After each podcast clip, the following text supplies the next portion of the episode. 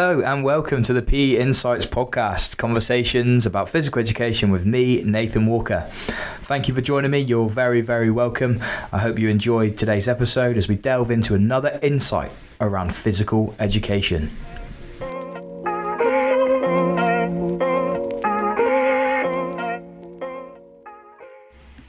Today's episode has been recorded in association with P E Scholar. P E Scholar's aim is to help physical education thrive. They provide outstanding resources, expert-led courses, and they aim to bridge the gap between theory and practice. Now, for anyone who's been following the P E Insights podcast, you'll recognise that this was the first vodcast episode that we launched on the YouTube channel. So this is the podcast version of that vodcast conversation. So if you've already watched the video, you're going to listen to the same conversation in this podcast episode. But we thought we'd launch both to increase the accessibility. And as always, I'd love to hear your thoughts about this episode and the vodcast episode, either on YouTube or on X. Leave us a comment and share your thoughts. So without further ado, it gives me great pleasure to be able to introduce Liz Durden-Myers to the P E Insights podcast. Liz is the founder of P E Scholar. She's an educational consultant and a physical educator, a senior lecturer in P E at Bath Spa Uni and the University of Gloucestershire. Liz has had a career that has uh, explored physical literacy to the nth degree. Her PhD was supervised by Doctor Margaret Whitehead, and she is a real ambassador for the term physical literacy. And in this episode, she's going to help to unpack the term in line with the new consensus statement and share her wealth of knowledge so that us as the listener can understand what the term means for us as physical educators. Liz, welcome to the P E Insights podcast. Thank you for having me. You're very, you're very welcome. Um, I've been trying to pin you down to talk physical literacy for a long time, so uh, thank you for joining me. So let's start with the, um, the first question that everyone gets. Tell us and the listeners a little bit about your journey so far. So I actually didn't start off um, straight into teaching. So I was in the military before I became an educator. So I, I left school and joined the Royal Navy. And then I was playing lots of sport whilst uh, travelling the world on my ship, um, H M S Liverpool. Mm. And I, I think I quickly realised that maybe I'd taken a little bit of a wrong turn and maybe I'd missed my vocation to be a P E teacher. So I... I left the Navy and went to the University of Bedfordshire to study a four-year Q T S course um, with the team up there. Um, during mm-hmm. that time is where I where, when I met um, Doctor Margaret Whitehead, which is a really important moment because she will also feature quite heavily later on in the journey.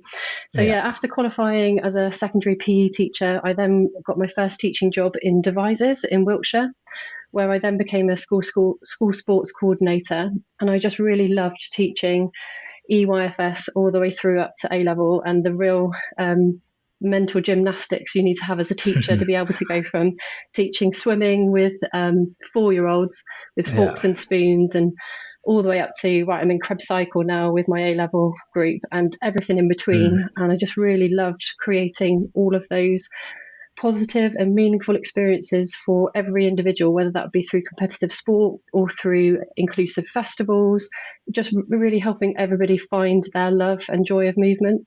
And hopefully mm. that those experiences would would lead into their later adulthood. So I did yeah. that for quite a few years, and then I um, this is where you'll get a sense of I'm a little bit crazy, some people might say, in that I did two masters whilst teaching. And I think a lot of people ask me, like, why did I do that? And I think it's because mm. I, I love learning, and I love learning how to become a better educator and trying to get that theory to enhance my practice. So I did those two masters, um, was teaching, and was really trying to hone my craft and try and really be the best educator I could be. And then after my second masters was complete, Margaret Whitehead had um, kind of taken me under her wing whilst I was teaching anyway, and said, how about doing a PhD in physical literacy? So I said, yep, go on then. Um, why not? And then I, I was trying to balance a PhD whilst teaching full time still. I was going to ask, you were doing a PhD whilst you were teaching? Yeah, and it just, it wasn't, I, I was doing um, not a great job with a PhD, to be honest, in that first year. Right. It was just, it was, I, I quickly realised that I needed to kind of dedicate a little bit more time to the PhD to make it um, mm-hmm. successful. So that's when I yeah. left education and went in, well, left secondary education yeah. and went into higher education. So moved up to Liverpool John Moores University and um, was a programme leader um, for the B A Ons in P E. And then I um, moved back home not so long ago. So my hometown is, is Bath. Um, so I moved back home um, to start a family, but I also then got a um, a job at the University of Gloucestershire and Bath Spa University on the P E P G C E course. So I, I I support two P G C E programs at two universities in the Southwest, and it is this is an absolutely fantastic and really privileged job where I get to work with the aspiring P E teachers of tomorrow and with the, the partnership as well. So it is the mm. best of both worlds for me in that I get yeah. to be with um, with new newly well aspiring new teachers, but also work with the partnership and see what's happening within schools and really help yeah, at yeah. that. At that real meeting of practice and research and university mm. and practice and schools. Um, and, and so I finished the PhD in twenty twenty, which was all about trying to operationalise physical literacy, which we'll, I'm sure we'll have a really rich conversation yeah. about shortly. Um, and I'm just really passionate about um, helping young people have the best possible start in life um, mm. through physical education and the, the kind of rich experiences that we can create in P E. Amazing. So just from my curiosity as well, where did P E Scholar, when did that happen in your in that process? Yeah. Was it obviously during the PhD when you were in higher education, or did you have the thoughts around when you were in school? So it was literally straight out of university. So it, I started it in twenty ten and I qualified in twenty ten. And what happened was is that you know what it's like when you're on placement yourself, you're creating these resources. Some of my yeah. um, peers on, on the course were saying, oh, can you share that with me? And mm. then actually I got into school and was creating resources and, and even the teachers were saying, can you share that with me? And yeah. luckily I've got um, my other half, he's quite tech savvy. So he um, spun me up a website quite quickly. And that's where P E Scholar was born in twenty ten, which was all about just trying to support other teachers um, with our workload really. And if, if somebody's got a great resource, you know, the best the best thing about education and P E teachers especially is we are normally quite good at sharing resources, sharing ideas, the collegiality between the team. There is that kind of team ethos, isn't it? We do share. And, and I think it's in the nature of teaching as well. All the best ideas you normally pinch from somebody else's lesson. So yeah. I just thought it'd be great to create that sharing platform. So we're not kind of reinventing the wheel, but we're just learning from one another. Um, and mm. utilising each other's resources. Yeah. And the message is still clear, isn't it? But did you did you envisage it getting as big as it is when, well, when you started it? No, I didn't. I, I think it was always just a kind of a bit of a trying to give back. But actually what, where we are now, if I'd have known now what I knew then, um, you know, I'm absolutely blown away with how mm. the, the network has grown and the fantastic practitioners and academics that we've got involved in the mm. organisation and, and the community that we serve and also that co- contributes towards the resources. Um, yeah. And ultimately, though, if it's about it's about just making a difference and helping teachers teach, because, you know, I, I was a previous educator. I'm still connected with lots of teachers. Mm. I know it's really tough. Um, you've only got so many hours in the day.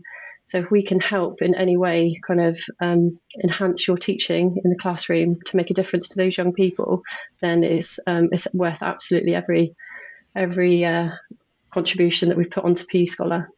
Yeah, it's brilliant. From my personal perspective, I've used it lots and our trainees use it a lot. So so thanks for, for forming the idea and thanks for development to, to where it is today. Um, so let's move on to um, a question that I know you could probably talk for hours about, which is... Um, Why is physical education, the subject, important to you and to young people? So I think if I start off with why it's important to me, and I'm, I'm probably going to talk about my own lived experience now, I think the reason why I'm so passionate about physical education is probably as a result of the experiences that I held um, mm. or, or I experienced as a um, as a, a child growing, growing up. So my, my P E teachers were fantastic to me, and they helped um, not only shape me as a um, sports person and someone engaged in physical activity, but they shaped me as an individual. Um, they helped me grow in lots of different ways, from whether it's my resilience or whether it's um, how to communicate with others. Um, and that happened within school, but it also then gave me the foundation to go and participate in physical activity outside of school. And mm. some of those experiences that I've had as a, outside of school, again, have really helped to round me off as an individual. So, for example, I played a lot of golf when I was younger, and being able to hold a conversation with a stranger at, at in the first tee, but by the eighteenth tee, know lots about them as an individual, and, and having that shared experience through a great game um, as well. Mm. Um, I, I, you learnt more than just being physically active, but it was a vehicle to even wider learning. So I yeah. think that I, I've benefited tremendously from my engagement in physical activity, um, and that was shaped very much by my, my parents, but also my P E teachers. And now, even as an adult, um, engage, physical activity for me is is an integral part of my life. It can help me in multiple ways. It's stuff that I enjoy doing. Mm. But also when I'm feeling overworked or um, slightly stressed, or if I'm I'm not um, feeling like on top of the world, or, or thriving or flourishing, physical activity is that um, escape for me, where I can have mm. some time for me, reconnect with myself, my environment, you know, kind of regroup and go back into the world or back into the world of work, um, refreshed, topped up, ready mm-hmm. to go again. So I think I have a personal and unique journey with physical education. And then how does that inform why I think physical physical education is important? And I think it's going back to that point that physical education is a unique opportunity, and that it's the only opportunity all young people will have to interact with a educator or specialist. And we've got a fantastic window of opportunity where we can ignite that passion for sport and physical activity in every young person. And traditionally, potentially, we haven't been great at capturing everybody and finding the love and joy of movement for everybody. We probably mm-hmm. maybe just geared towards those already active, or those that have already kind of found that disposition and kind of supercharged their their their outcomes. Yeah. Whereas I think I had a bit of a light bulb moment when I was teaching, where I kind of fell into that pedagogy of necessity, where I was having those great um, sports teams that were doing really, really well in extracurricular. And I was really doing really well with my A-level and G C S E groups. But how much was I really making a difference to those people that were not engaged? Um, mm-hmm. And how was I really reaching out to them? And I think in back when I was teaching, I had a, a child who came to me in year seven who um, first unit was gymnastics, and she couldn't tie her shoelaces. Um, she, she found it really difficult to get changed. And I kind of yeah. had a um, a moment there where I was like, look, this this is what P E is all about. This is this indi- this this child, I, I'm her P E teacher. If I don't support her, what other interaction is she going to get to be able to love uh, find her love and joy of movement? So mm-hmm. kind of um, a lot of the work that Margaret had instilled, um, I kind of revisited, kind of thought about how could we create these inclusive physical education experiences that didn't leave anyone behind and locked mm. uh, and, and, and unlocked everybody's potential. So kind of from that point forwards, I really did view my my role as a P E teacher with that physical literacy lens. Yeah. And I, I'm, I don't want to steal the thunder for later on, but I think, yeah, going back to the point around why is P E important, it's a unique opportunity where we can, in that window of time, try and unlock a lifetime love and joy of physical activity and movement, and lay the foundations for a flourishing physical activity, um, a, a life full of physical activity. Mm-hmm. And if we don't get that right, those formative experiences, we know that we'll either turn off a generation, or we yeah. can um, get a generation excited and enjoying their own physical activity, which will hopefully last a lifetime.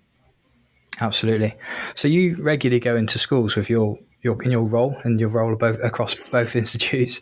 Yeah. Um, do you see a movement away from perhaps that, you know, I don't want to say traditional, but perhaps a, an approach that focused on a particular way of teaching P E?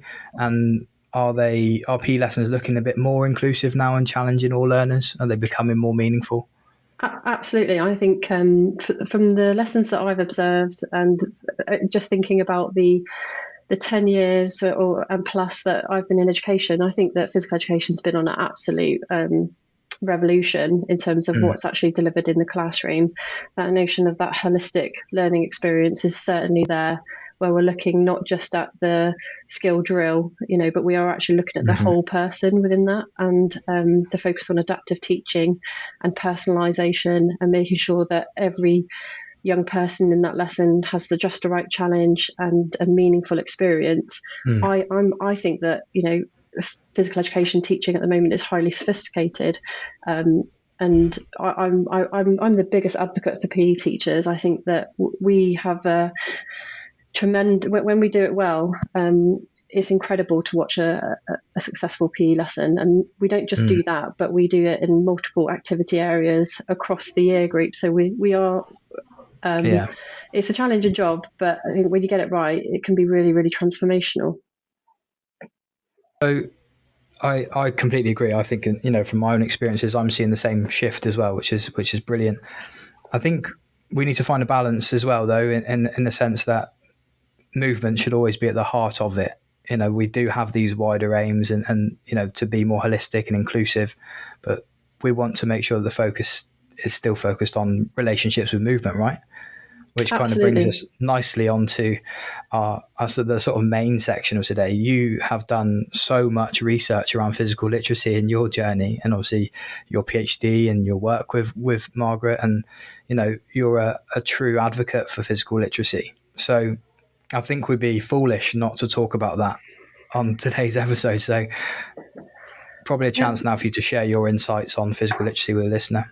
Yeah, absolutely. So yeah, um, you're right. Physical literacy is my mastermind subject. It's the thing I love mm. the most. I could probably talk uh, anybody um, around physical literacy for a long, long while, but I'll try for the listeners to put that knowledge that I've kind of gleaned from um, working mm-hmm. with experts in the field, but also with practitioners, um, into a few nutshells, really. So for anyone that's not come across physical literacy um, just yet, Um, I'll, I'll walk you through kind of like the history of it. So um, Doctor Margaret Whitehead was the originator of the concept as we currently understand it today mm-hmm. in terms of its contemporary understanding of what physical literacy is. And Margaret um, started the concept because she noticed, so she was a previous physical education um, teacher also, she noticed this kind of drive towards competitive, elitist um physical education that was potentially mm-hmm. not as holistic or inclusive as it could be. And so she kind of, um, her, her work was predominantly in, in philosophy as well. So she drew quite a few of these fields together to kind of construct this contemporary understanding of what physical literacy is. And she defined it as um, the motivation, confidence, physical competence, and knowledge and understanding to value and take responsibility for engagement in physical activity for life. So that was the definition that um, she started back in the nineteen nineties, and then that's the definition that the I P L A, or the International Physical Literacy Association, mm-hmm. settled on in around twenty seventeen. So what that means is, and a lot of people talk to me around like, well, that's a really complex definition, yeah. but we, within there though, it's, it, it does provide the means to the ends. And, and what I mean by that is the means are the, the motivation, confidence, competence, and knowledge and understanding. So if we, if we can provide those things in our, all our young people and within pe- people in general, then they're more likely to value and take responsibility for engagement in physical activity. Mm. And I think um, it's quite, Um, it was really revolutionary at the time because no one was really talking about that holistic development of the individual. We were still quite focused on the um, the physical competency, which of course is really, really important, but not the, mm. the motivation to be physically active, or the confidence whilst being active, or the knowledge and understanding about physical activity. So that yeah. holistic approach was one of the key um I call them pillars, like three pillars of physical literacy. So that was one pillar that Margaret kind of really established, that holistic approach to um, to our relationship with physical activity. And then the second pillar was this notion all around that we um, we create ourselves as we interact within the world. And what, what she was really getting at there was that we are a product of our experiences. So if we have a range of negative experiences um, about physical activity or about P E, and sort of those horror stories start to chime in your in the back of your mm. mind, isn't it? Around, if you speak to certain generations, they'll say that they hate, or individuals yeah. even, they hated P E. They were made to run around a, a sports field while the teacher drank coffee. Like mm-hmm. some of those horrific experiences that young people had, the, the fear of the changing rooms. It's human nature that will then avoid those experiences. And so that pillar was all about trying to reframe the nature of the experience and, and the um, positive and meaningful experiences in movement and physical activity. So we need to be much more intentional around the, the the experiences that we create in our young people, because they mm. will be formative and, and long lasting. Um, and we want as many positive and meaningful experiences as possible. And then finally, the third pillar, which was all about this kind of notion of being personalised and inclusive and recognising that everybody is on their own unique physical literacy journey. So it's not about mm. comparing pupil X with Y or individual X with Y. It's about understanding we all have our own unique potential, um, and we need to maximise our own journey. It's not about comparison to other people. So again, this is all uh, coming at a time within education, if we're speaking educationally, around, you know, assessment without levels, looking at it more yeah. personalised. So actually it's really timely with what some of the innovations in education are happening around at the moment. Mm-hmm. So that's kind of physical literacy in a, in a nutshell in terms of those three sound bites. So holistic, range of positive and meaningful experiences, and also that inclusive, lifelong and unique journey. And then it's even more exciting at the moment um, because we've just had um, the Physical Literacy Consensus Statement for England get launched in September, which yeah. was a, um, a collection of sixty experts that worked for eighteen months to try and create a even more user-friendly definition mm-hmm. um, to help England um, across a range of sectors, whether that's education, sport, um, leisure, health, all to kind of use physical literacy as that golden thread and that common language that we can try and position ourselves around to try and help improve physical activity engagement for all. So it yeah. is a life course concept um, that does go from birth all the way through to, to adulthood and older adulthood. But in terms of physical education, we have got a great opportunity to get those foundations um, really strong and laid um, in the formative years, because we do know that childhood engagement in physical activity does track through into adulthood engagements. And we know that the engagement levels at the moment, especially post-pandemic and mm. mental health and wellbeing in schools, we are not in a great place. And there's certain groups and individuals that have even more barriers um, ahead of them yeah. in terms of unlocking their own physical activity.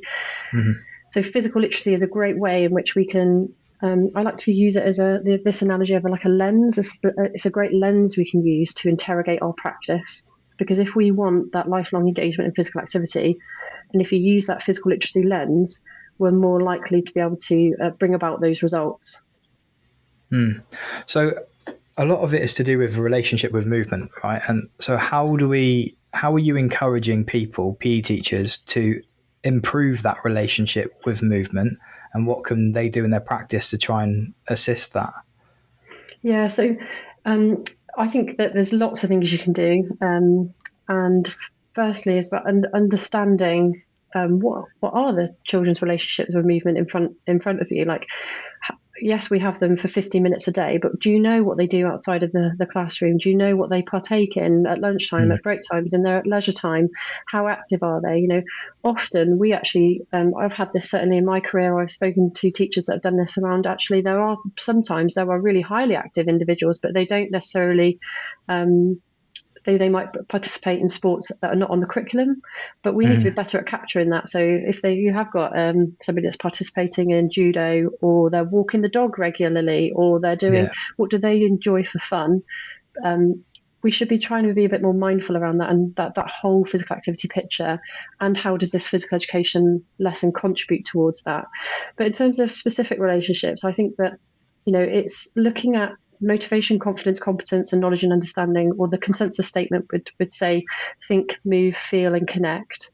Mm-hmm. If I like to use this analogy of like, imagine that as a padlock, a combination padlock, and you're not going to unlock physical activity unless you've got the combination just right. So right. it might be for some individuals, it's their confidence that needs boosting. For other individuals, it might be their motivation. For others, it might be their physical competence and that needs a bit of boosting. Mm. And for others, it might be their knowledge and understanding. But what we're trying to do constantly is just turn the dials, try and unlock physical activity. And it will be mm. different for every individual. Yeah. But it's really important that we we try and look for for that and try and have that personal growth. Um, mm. And one of the best things that teachers can do is just reflect on their lessons as they walk out. So set some holistic learning objectives, And then on, on the way back into the changing rooms, just chat to the person on the way in or reflect on your own lesson yourself. Like, to what extent did I try and support their motivation, their confidence, their competence and knowledge and understanding? You know, was it, a, which, which part of that wasn't um, as great that today? Um, okay. And as long as you're continually reflecting and using physical literacy as that lens, how could it be more inclusive? How could it be more meaningful for them? How mm. could I develop their confidence? And there's lots of strategies you could employ, um, probably too many to include for the podcast, but there's yeah. loads of things you can do. Um, but the point is, is that physical literacy is the rationale. Like, so that's the, mm. the lens through which you interrogate your practice. Um, and yeah. I would also say, you know, start with those furthest behind, because, um, or the ones with the most barriers, because they're the ones that really need you. Those, those individuals that are already engaged and coming to you extracurricular mm. and engaged outside in community sport and physical activity, you know, yes, you need to focus on them too and, and stretch and challenge them, but but not to the detriment of those that are not engaged in anything else. They're the ones that mm. really, really need your support. Yeah. So you mentioned in the in the last part about assessment, and assessment at the time when physical literacy was was kind of blowing up even more than it already was. Assessment um, without levels came into to place, and obviously we go into schools regularly and see very different types of assessment in physical education.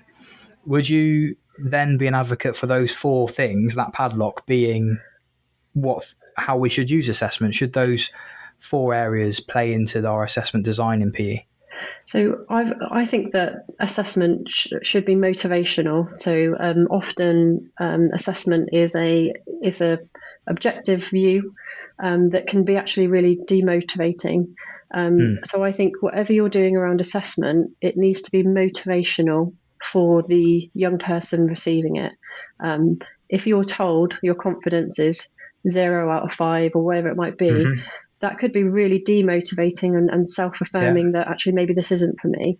So I think yeah. we need to kind of interrogate a little bit more around what is purposeful assessment and what is motivating. Because mm-hmm. if we want children to fall in love with movement and enjoy being physically active and feel that sense of achievement and accomplishment and that they're good at things, we need to kind of celebrate what they're doing really, really well and yeah, provide yeah. supportive um constructive criticism for how they could improve. Mm-hmm. So I think however it's de- like how it's delivered is really, really important, and I don't think that we often talk about that enough um, around how how was that feedback received? Um, was it motivational? How did it mm. inform the, the next piece of learning? Traditionally in P E, it's been quite difficult because we've had that um, Will Swathes calls it that sawtooth approach, where you might um, assess against one sport or activity that they're, they're good at or they've had good exposure to, and it's high, and then they'll go into another activity area and it might be low, and mm-hmm. then high and low and high and low. And how can you, in an education system where we're supposed to be demonstrating progression across yeah. the year, um, mm.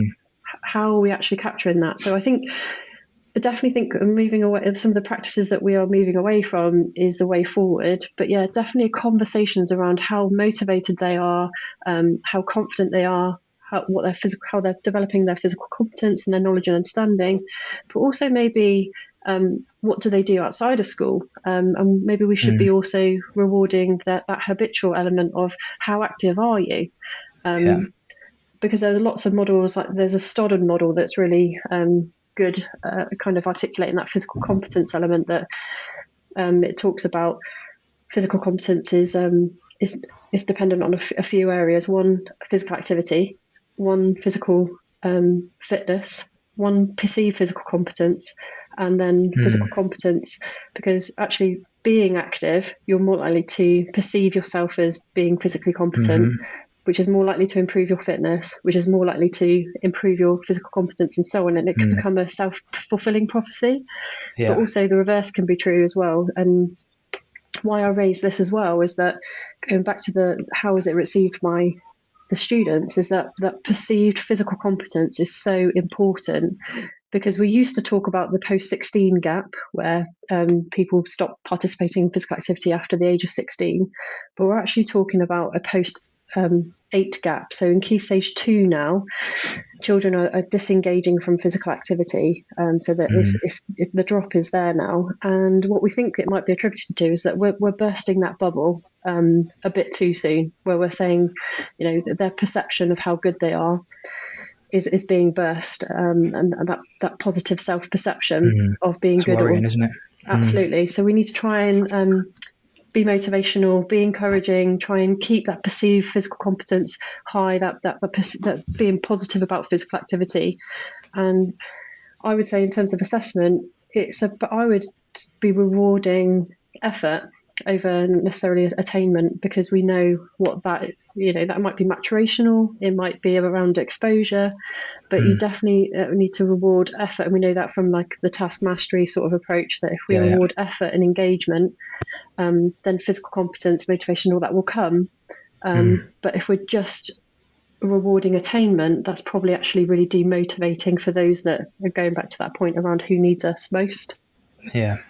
So a lot of what you said is you've, you mentioned the word motivation quite regularly in that. And, you know, I'm thinking about my understanding of self-determination theory and intrinsic motivation and those three tenets of autonomy, competence and relatedness. And you've kind of touched upon all of those things. You know, competence, as you said, perceived competence is massively important. Relatedness being relationships that we have in a group or relationships with our teacher or how we feel in that environment. But then autonomy is is the one thing that maybe we haven't kind of touched upon. And a lot of what you've said does link to sort of the, the research around meaningful experiences in P E at the minute around voice and choice. And is that something that physical literacy advocates for as well? Yeah, absolutely. I mean, Um, it's that old age saying, isn't it? Like, nothing about us without us, and that it should mm. be um, co-designed and, and co-constructed. And one yeah. of the things that um, physical literacy advocates for is that that gradual increasing of autonomy. So actually, mm. a, a good physical education experience is where the teacher designs themselves out of the learning experience. Because if we want them to be autonomous individuals by the time they leave us and take responsibility for their own engagement, we have to give them the choice. And um, mm. you know, having autonomy and choice is a skill. Like, we need to um, facilitate that within our lessons. So. I also think that it's really powerful for motivation, like you say as well, around um, their choice. So can it be co-designed? So can, there can mm. be some direct instruction elements, but also can they start to take responsibility for their own engagement? Could they um, offer a progression? Could they adapt it? Could they um, come back to another with another idea? Could they say, could I try this new skill? Um, so definitely mm. um, providing autonomy is really important in there. Otherwise, um, they're not going to be these... Um, individuals that take responsibility and engage in physical activity if we haven't mm. given them any sort of choice and autonomy along the way. Yeah. And I know there's lots of P E teachers that listen to this that kind of go, yeah, I know, Nath, but we've got you know, a sequence of learning we've got to get through, we've got objectives, we've got planned, our department's moving in this direction, but but every little bit helps, right? Any opportunity for them to feel part of something. Uh, to to have say, whether it's choice of challenge in an activity, whether it's an optional lesson objective or an objective that runs alongside your key objective. I think it's just the small things, those marginal gains will add up over time. But yeah. I, I get that, you know, it's it's challenging to change big scale things. But if you're a P E teacher and you're listening to this, just what could you do that maybe leans towards this that might add some meaning to their experience if they're not experiencing that? Yeah, so I mean, it's that whole, but going back to your teaching philosophy of, um, are, they, are you being done to, or is it being done with? And I'm very much a, it's a being mm-hmm. done with. We're fifty percent stakeholders um, in in this lesson. Mm-hmm. You know, I'm I'm here. I can only go fifty percent of the way. I have to have my pupils meeting me halfway. Um, and mm. it's that co-construction together. Some of the best lessons I've ever taught is where I've been in more of a facilitator role, and the, and the students have mm. really have um, taken the lead, and they they they can um, they can provide that just right challenge because they know how it feels for them, and they can yeah. find that just right challenge. But for example, there's loads of tweaks that you can do, and it's kind of like um, physical literacy is it is like the gift that keeps on giving. Once you think in this way, it's actually really easy to adapt most lessons to think in a more of a holistic um, physical literacy informed way. So a, mm. a specific example could be, traditionally, like in a H R E unit, you might do a circuit where you go from station to station and you might have a, this is the traditional lesson that you might see, you might have a progression of a, of a Um, a push-up and, and a regression, um, and you might go round and everyone's on a time station, and, and that's kind of like a standard sort of, of way to approach a health-related exercise lesson. From a physical literacy point of view, thinking about like how could I make this more holistic, yes, you'd have those holistic learning objectives, but you would potentially do some tweaks to that activity area. So like, for example, relatedness, could you go around with a partner, someone that you feel comfortable with, that would hit that um, relatedness kind of element where mm. they're, they're working hard for a partner. Could you, you know what it's like when you, even if you're doing it yourself, you work harder when someone's watching you with you, or you're part of a team. Yeah. Um, mm-hmm. Absolutely. So that hits kind of relatedness, or especially if you talk about why this is important, or the, the, the benefits of physical activity, trying to make that activity meaningful. Like, why are we doing this today? Do we spend enough time saying, why is this important? And how will this benefit mm. you? Um, so linking it to the individual. And then competency, again, instead of having to go round one in sequence, but giving them the choice, um, this kind of gives mm. the competency and the uh, the autonomy element, giving them the choice that, right, out of these ten stations, I want you to choose six. So I don't mind which ones you go to, but you can't choose, you know, all six upper body or whatever it might be. You've got to choose six out of the ten. Yeah. And you've got to go upper, lower, whole body. Mm. Um, but you get to choose as a pair where you go. That is way less confronting than I've got that station that's coming up that I don't really don't want to do. Mm. I'm going to feel really uncomfortable yeah. and it's going to really expose me. Yeah. Already, just by thinking through that P L lens of thinking, how can I tweak this to make it more meaningful, mm. more um, personalised, more inclusive, that autonomy and the choice, and they're starting to take ownership. That's not mm. a massive tweak. It's just, yeah, yeah. In, like I say again, like interrogating your practice through that physical literacy lens. You, you not only you'll just get better. You'll get a better lesson. You'll get more enjoyable lessons, mm. and it will just enhance what you do. It's not about, um, and that's it's saying the same for a lot of things. A lot of people say, "Oh, this is new." It's not new actually. Or um, some people say, "Oh, this is just high quality P E." Well, there is lots of like crossover, absolutely. But if you do have a physical literacy enriched approach, it won't be abandoning anything. It will actually just be enhancing, um, enhancing high quality physical education.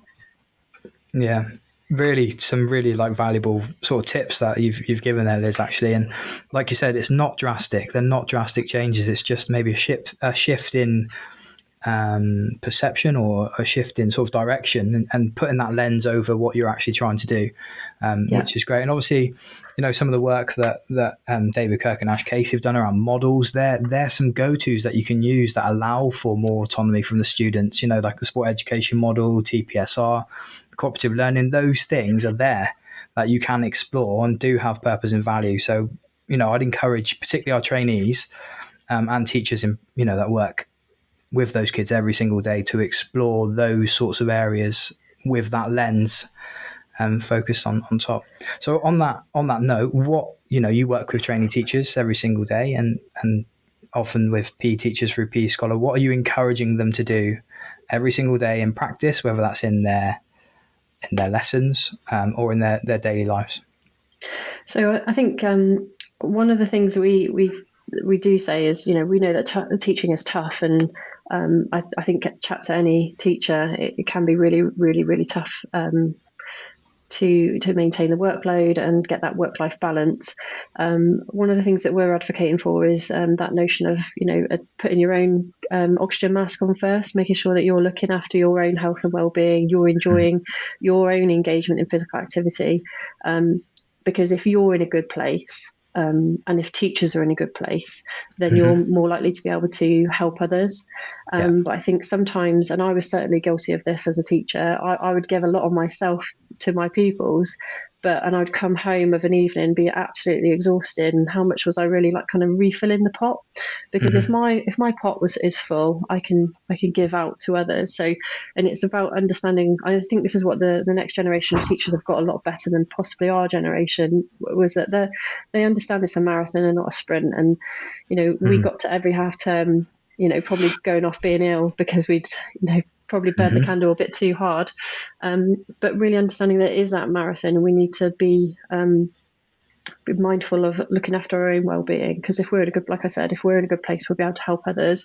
But then in terms of the lessons, I, I you know I think I, I'm obviously really a huge advocate for physical literacy, but also about that personal growth, and you're always learning, and the, the best teachers are the, the best reflective practitioners. Um, mm. We're not expecting you to be the best, just do your best um, and continually reflect.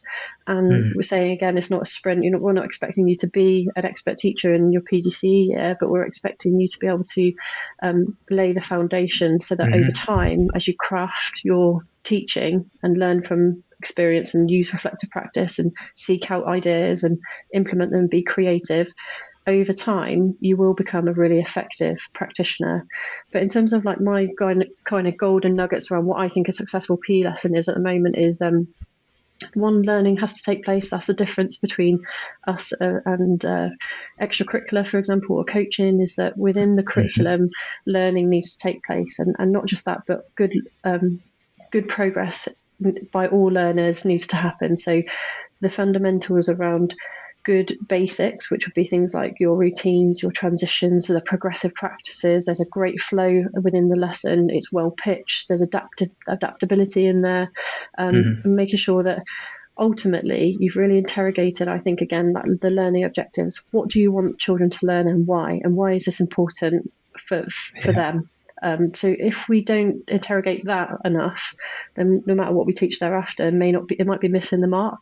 But just mm. really thinking about your classes and building those relationships and using your professional judgment, what do they need to learn and why? And that could be something physical, it could be motivational, it could be confidence, they lack confidence, or it could be um, a specific skill.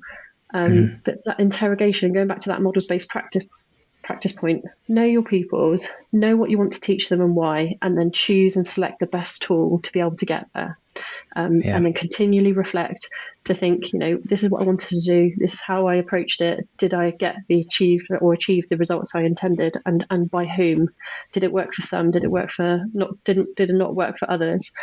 And continually reflect. Remember that you don't have to get it right every time within every single lesson, but over the learner journey, over the course of a year, over the course of three years, over the course of their education, what is the lasting legacy or impact you're going to have on those young people? Um, and, mm. you know, if you imagine, you know, if you've been taught, if you have you ever bumped into any, anyone that you've taught, like, what do they, what do, they, what are they going to say about you? Um, yeah, yeah. And you want it to be positive, right? You want Absolutely, those memorable yeah. experiences to be positive. Yeah. Um, that's amazing, Liz. Some really good points. Now, I just want to, I don't want to put you on a spot here, but I'm thinking, if we've talked about reflective and we've talked about physical literacy being a lens, what questions might a P E teacher ask themselves after their lesson? Yeah. If they're so, reflecting on their own practice. So um, I guess you could have lots in there, but I probably mm. would... Um, I probably would ask certain things like, um, you, you've got the mechanics of the lesson, which is kind of good, just good teaching. You know, did I meet the learner objectives? Was the effectiveness of that lesson? So on and so yeah. on. But in terms of actual physical literacy, um, I think to make it meaningful, because and, and manageable, I would say, um, is I would probably do this where I pre-select maybe three or four children, and I consider throughout the journey of that lesson whether I have supported them with their motivation, their confidence, their competence and knowledge and understanding. How many types of feedback have I given? How encouraging have I been? Did I give them a progression or an extra teaching point, or did they move them on? Um, and because you can't do it for thirty all of the time, it's not manageable. You can't have mm-hmm. all of those strands going. But for every lesson, I probably would choose like three or four, like I mentioned, and just think about how, how have I supported them as an individual? And like Will's got a great suggestion, actually. He says about kind of coloured cones or bibs um, or bands even. I think sometimes our feedback can be quite knowledge and understanding based. So we'll do like a, a, a question in for knowledge and understanding. But mm-hmm. how much of our interaction or our teacher talk time is geared towards motivational encouragement or building confidence or skill progression and that, that teachable moment, or through questioning and answering around their knowledge and understanding? Because I think we actually probably spend a lot of our input time on that knowledge and understanding.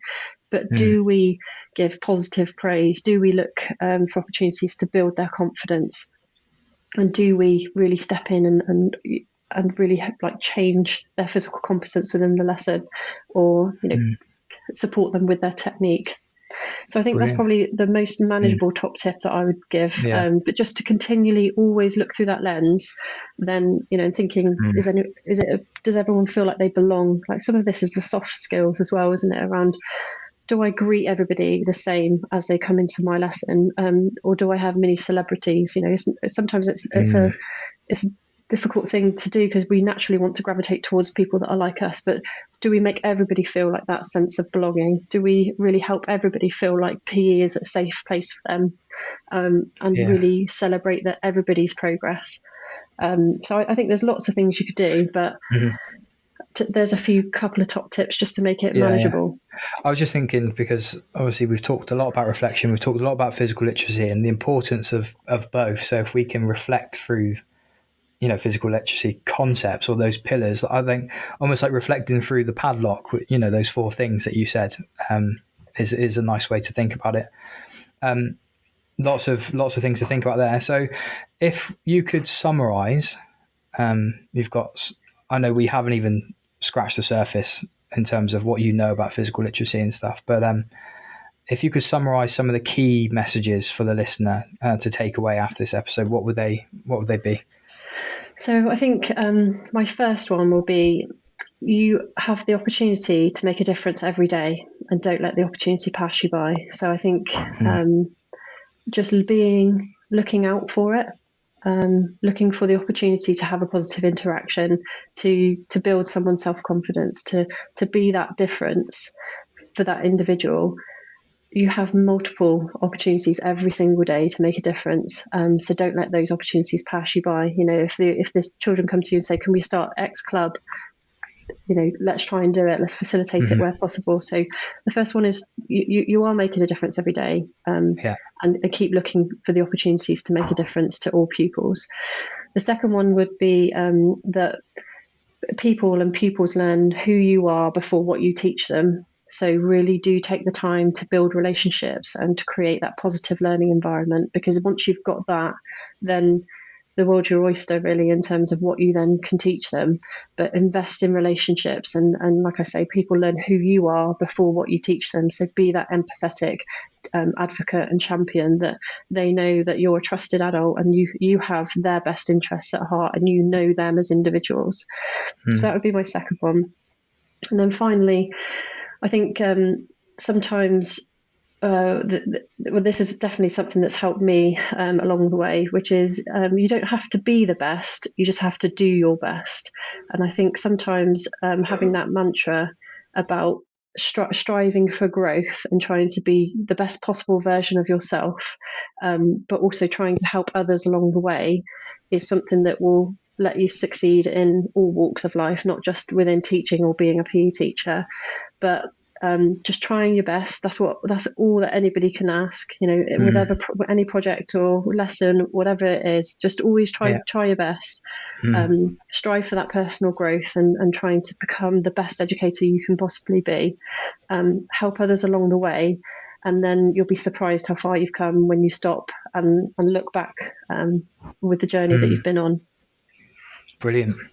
And also in doing that, you're going to role model the behaviours that you'd want your learners to, to enact as well. Hopefully. Um, yeah. Wow. Liz, thank you so much. Um, I've learned a lot from that. Uh, it's been a privilege listening to your thoughts around physical literacy, and I hope that the listeners have, have felt the same. Um, what I would recommend to you, if you want to know more about physical literacy, then Liz is always open for a chat. Um, apologies, Liz, if your in- inbox is now flooded after that, but um, I don't want to big up the podcast that much. I don't think it's got that many listeners yet, but um, uh, if you've got any sort of questions around physical literacy and how it can be applied in practice, Liz is always someone that you could go and speak to. Um, thank you for taking the time to, to come on and, and have a chat, Liz. No, thank you for the invite. It's been an absolute pleasure, and that's a genuine um, call. You know, anybody that wants to talk physical literacy with me at any mm. point, I'm more than well, I'm more than welcome in a conversation with anyone. But yeah, thank you for the opportunity, um, and make sure you check out all the other um, podcasts as well. I'll, I'll do the plug for you. Um, there's some been great, some great episodes, and um, that's what it's all about, isn't it? Just from learn, learning from one another. Yeah, absolutely. Thank you very much. Right, I hope you've enjoyed today's episode, and uh, make sure to, to check in to future episodes as well.